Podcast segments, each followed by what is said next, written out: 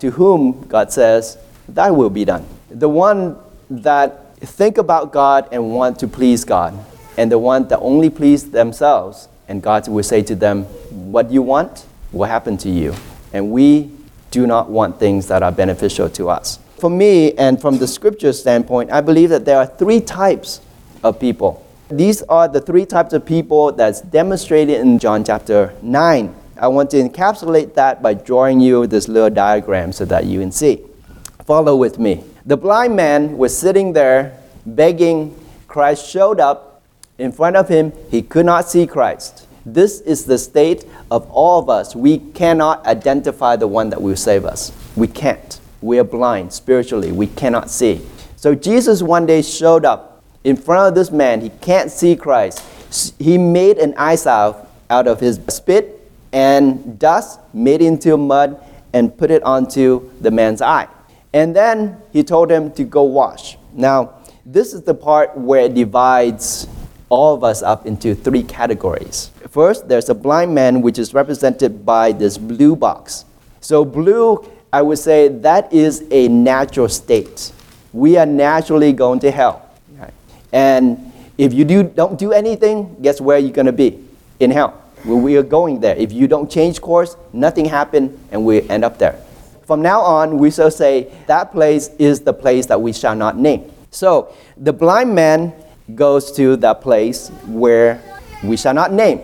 So there's a state where the blind man can remain blind, or the blind man can start seeing. Now, Jesus came, put mud on his eyes, and then there are three decisions that this man will make. The first decision is this. He does nothing, represented by the gray box. When you see a gray box with rounded corners, it means terminate. That's the end. If you don't do anything, you stay. God puts mud on his eyes, and he did nothing. What happened to him? He remains with mud in his eyes. So that's a state where I call doubly blinded. So not only he's blinded, now he has mud in his eyes. What Jesus did for the man is absolutely made it worse if he did not follow through. This is the so-called Christian who had God encountered but did not do anything, and decides not to do anything, becomes completely unresponsive to God, ends up with mud in your eyes. Second person is the person who got mud in his eyes, and Jesus says, go wash in the pool of Siloam. And he decides, you know what? I can wash in any pool I want, as long as just wash this mud off. A lot of people think this way. This is what the Bible says, but I got a better idea. We listen to what God says and then do what we think is right. He goes to the pool, whatever pool he chooses. Remember Haman? Haman, the leper who went to Elisha to get healed from his leprosy. And Elisha didn't even go out to meet him. And Elisha said, go into the Jordan River, wash yourself 7 times, and then you'll be healed. And then he said, what? Are you kidding me? Jordan? It's filthy. Isn't there better lakes out there, cleaner lakes? And you want me to go where? Jordan? Jordan is filthy.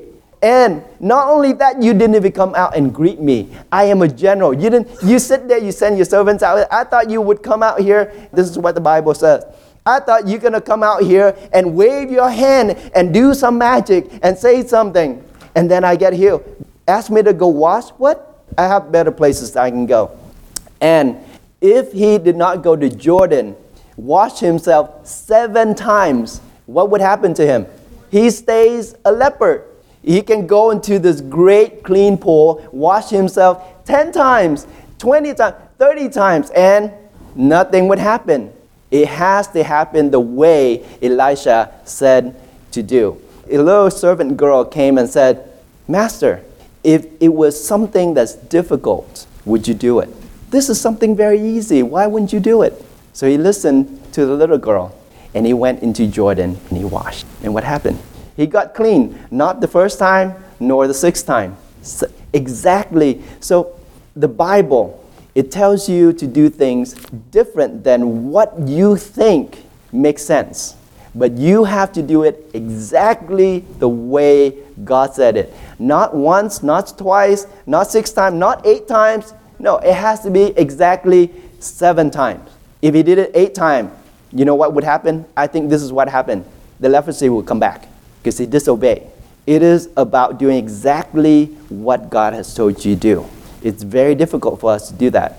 So the second person listens to God, and Jesus says, go to the Pool of Siloam. He said, mention it. He didn't say go to any pool. He said, go to the Pool of Siloam and wash.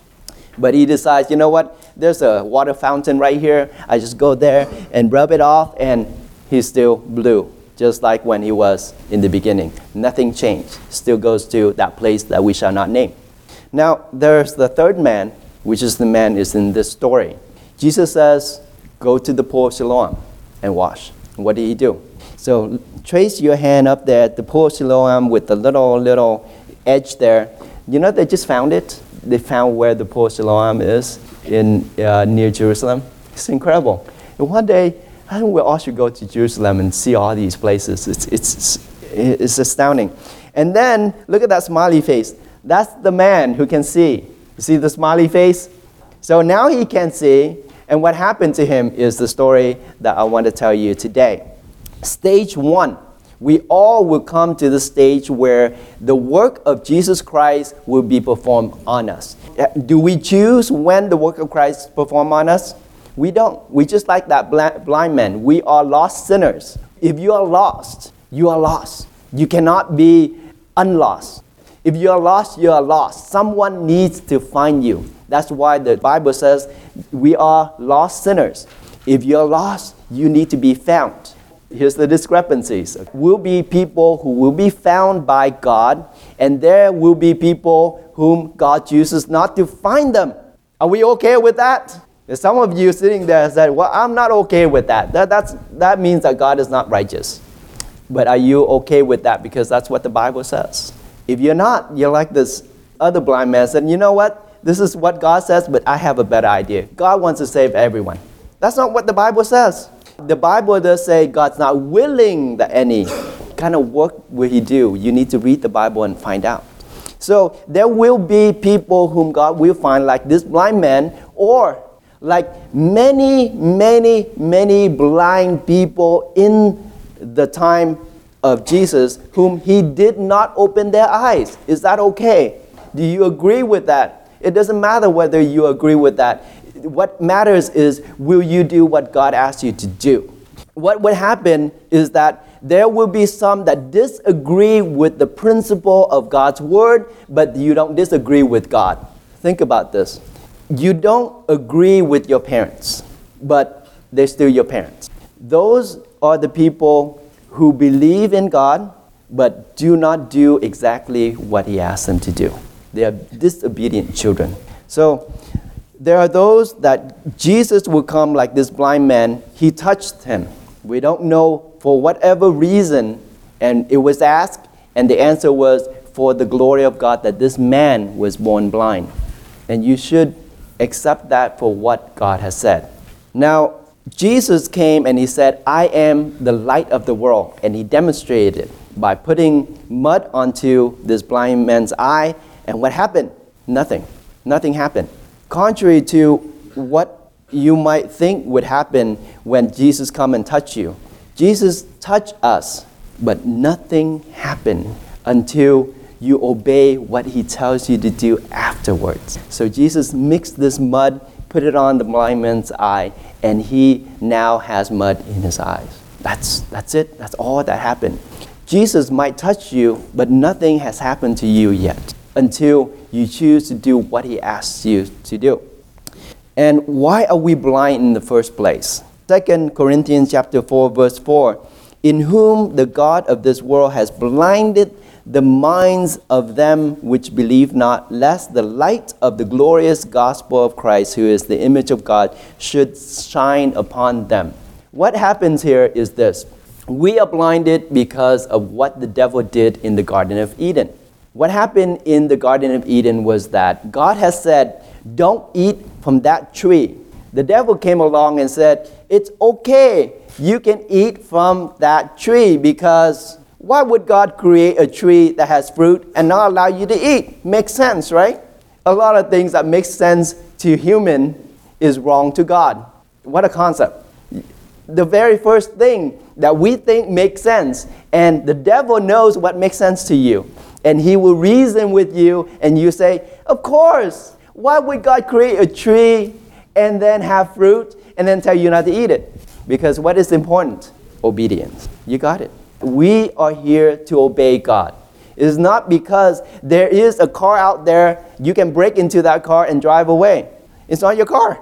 It's not your tree. It's not your fruit. It's God. And if God says, don't, so now does it make sense? It makes sense. But when I introduce you the subject, it makes sense that there's fruit on the tree, you should pick it and eat it. But that tree does not belong to you. It belongs to God. And God said, don't eat it. Now, does that make sense? Everything makes sense. It's that we don't understand it yet. Everything God says in the Bible makes sense. The reason why it doesn't make sense to us, because we haven't studied and understood what it means to God. When you do, it makes sense. The issue here is that the devil in the beginning blinded what? Eve's, not eyes, but mind. Caused her to no longer accept what God has spoken. So she ate the fruit, gave it to Adam, and that's where everything started. And therefore, we have been blinded by whom? Not Eve, by the snake, the devil. We have been blinded by not our eyes, but our minds. We become so blinded because we can't understand God. And we've been blinded by the devil so that we cannot see Christ. So Christ stands before this man, and he can't see, has no idea who's standing in front of him because he's blind. He had to undo what the devil did by doing what? Made a new patch, new flesh.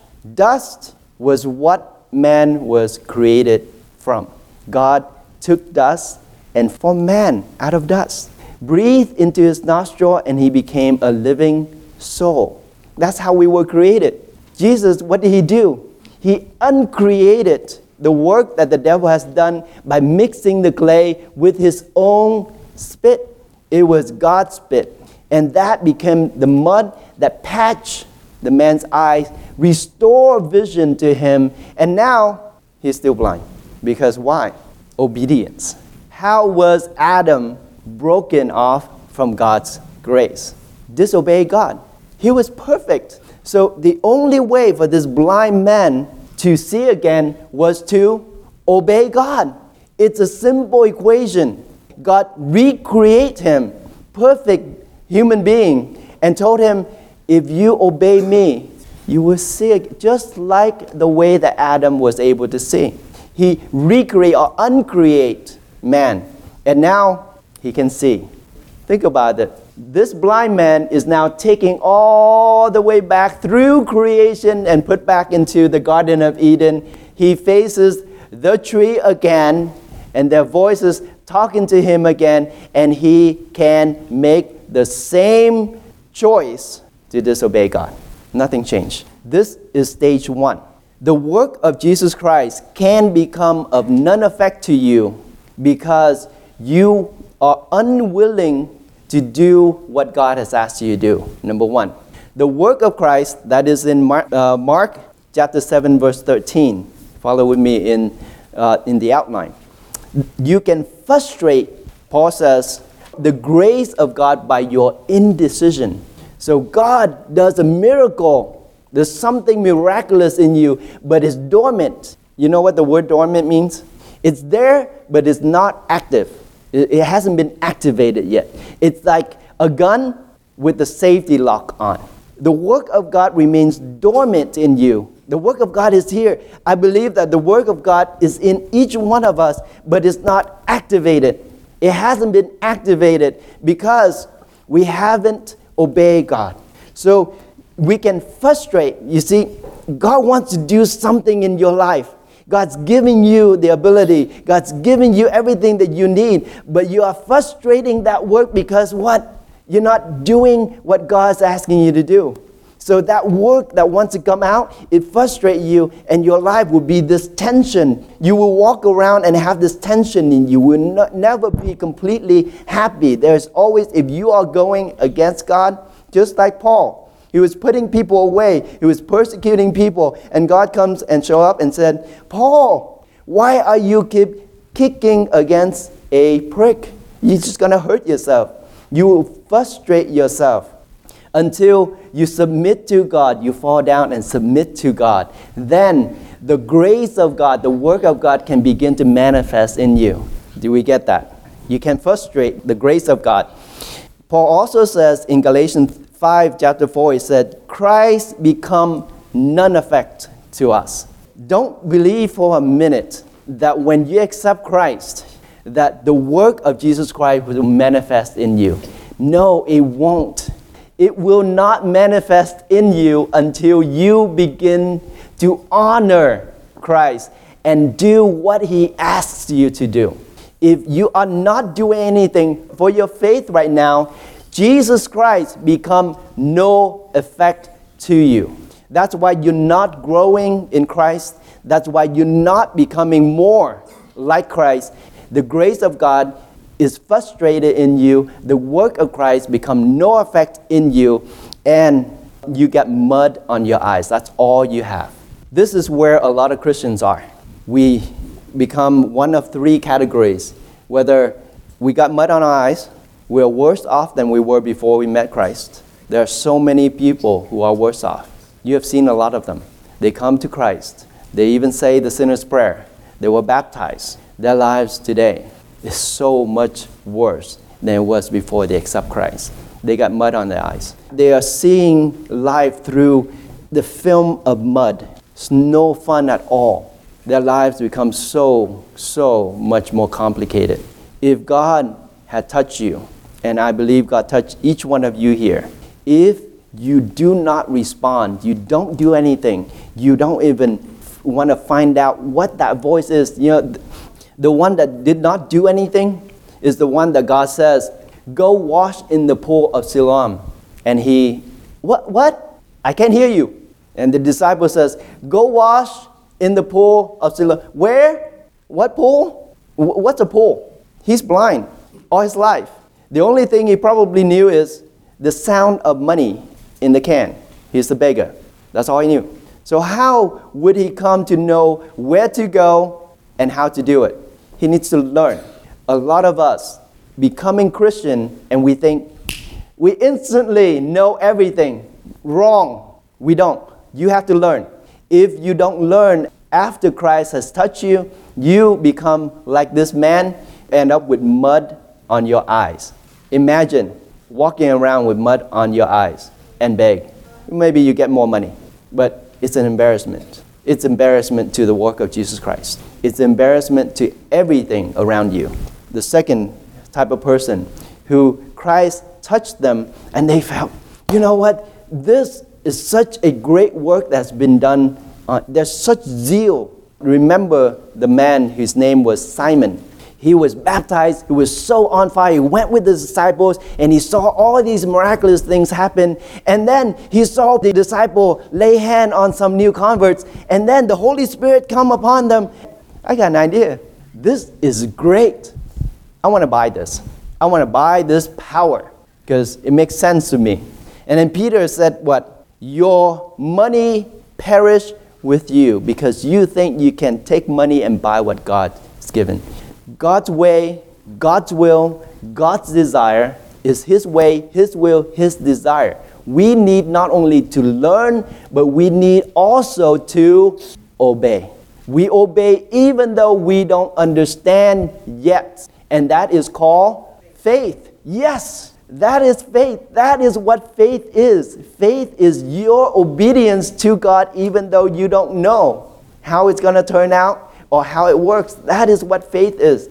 Faith is, God says, step. And then you look there and you go, what is there to step? It's like this big, deep chasm and an abyss. But you go, okay, I will step because that's what God said. That's faith. That is obedience. Faith cannot be there without obedience. You have to obey, and that's what faith is. What happens to the man who thinks that he has a better idea than God? He goes wash in a different pool, and 10 years later, he's exactly in the same position as he was before, still blind. Nothing changed. Third man, Jesus touched him, mud on his eyes, and Jesus says, go to the Pool of Siloam. In humility, he asked around, said, lead me, please, somebody, take me to the Pool of Siloam. They asked, why? Because I believe in the one that just touched me. I don't know. I haven't seen him. I don't know yet. But I believe, I sense there is something in him that I can trust, I can believe. Take me to the Pool of Siloam. And they took him to the Pool of Siloam, just like how you are led by the church or by the people who are of God. They take you there. You wash. And then what happened to you? You can see. But that's only the beginning of the story. Your ability to see only allows you to now enter into the school of Christ. For you to enter into the school of Christ before, you couldn't because you can't see. But now that you can see, now that you have shown yourself to be one who is obedient, then you can enter into the school of Christ. And we'll talk about phase 2 of your education. Let's stand. Let's come to the Lord in prayer. Father, we thank you. I thank you, Lord, that your gospel is being revealed to us in ways that, Lord, our minds, our mortal understanding cannot comprehend. I pray that as we travel through the life of this blind man, that you will become real, you would become visible, and that we would learn, not just intellectually, but in the deepest part of our being, every fiber that makes us up as people who have been touched by you. We'll call out to you, Lord, not my will, but your will be done. Even though I don't understand it now, I don't know why I need to do all the things that you have asked me to do. But Lord, give me the humility, give me the sincerity that I will bow down and say, Lord, I will do it. I will obey. And I know in obedience, I will be able to not only see, but to understand the glory of God. So we thank you, Lord, for what you have begun to do in this body. All of these minds and these souls are so precious to you. And I ask, Lord, let none of us become one that would not obey you and stand still after you have touched us, unable to move, unable to respond in a way that would benefit to us. Help us to become more than those who say, I have a better idea. My reasoning is better than the Bible. Help us to overcome these pride and help us to humble ourselves like the man in the story who went straight to the Pool of Siloam and say, that's what the Lord has said, told me to do, and that's what I'm going to do. And in that obedience, Lord, his eyes, all lives, all minds would be open. In the name of Jesus, I pray. Amen.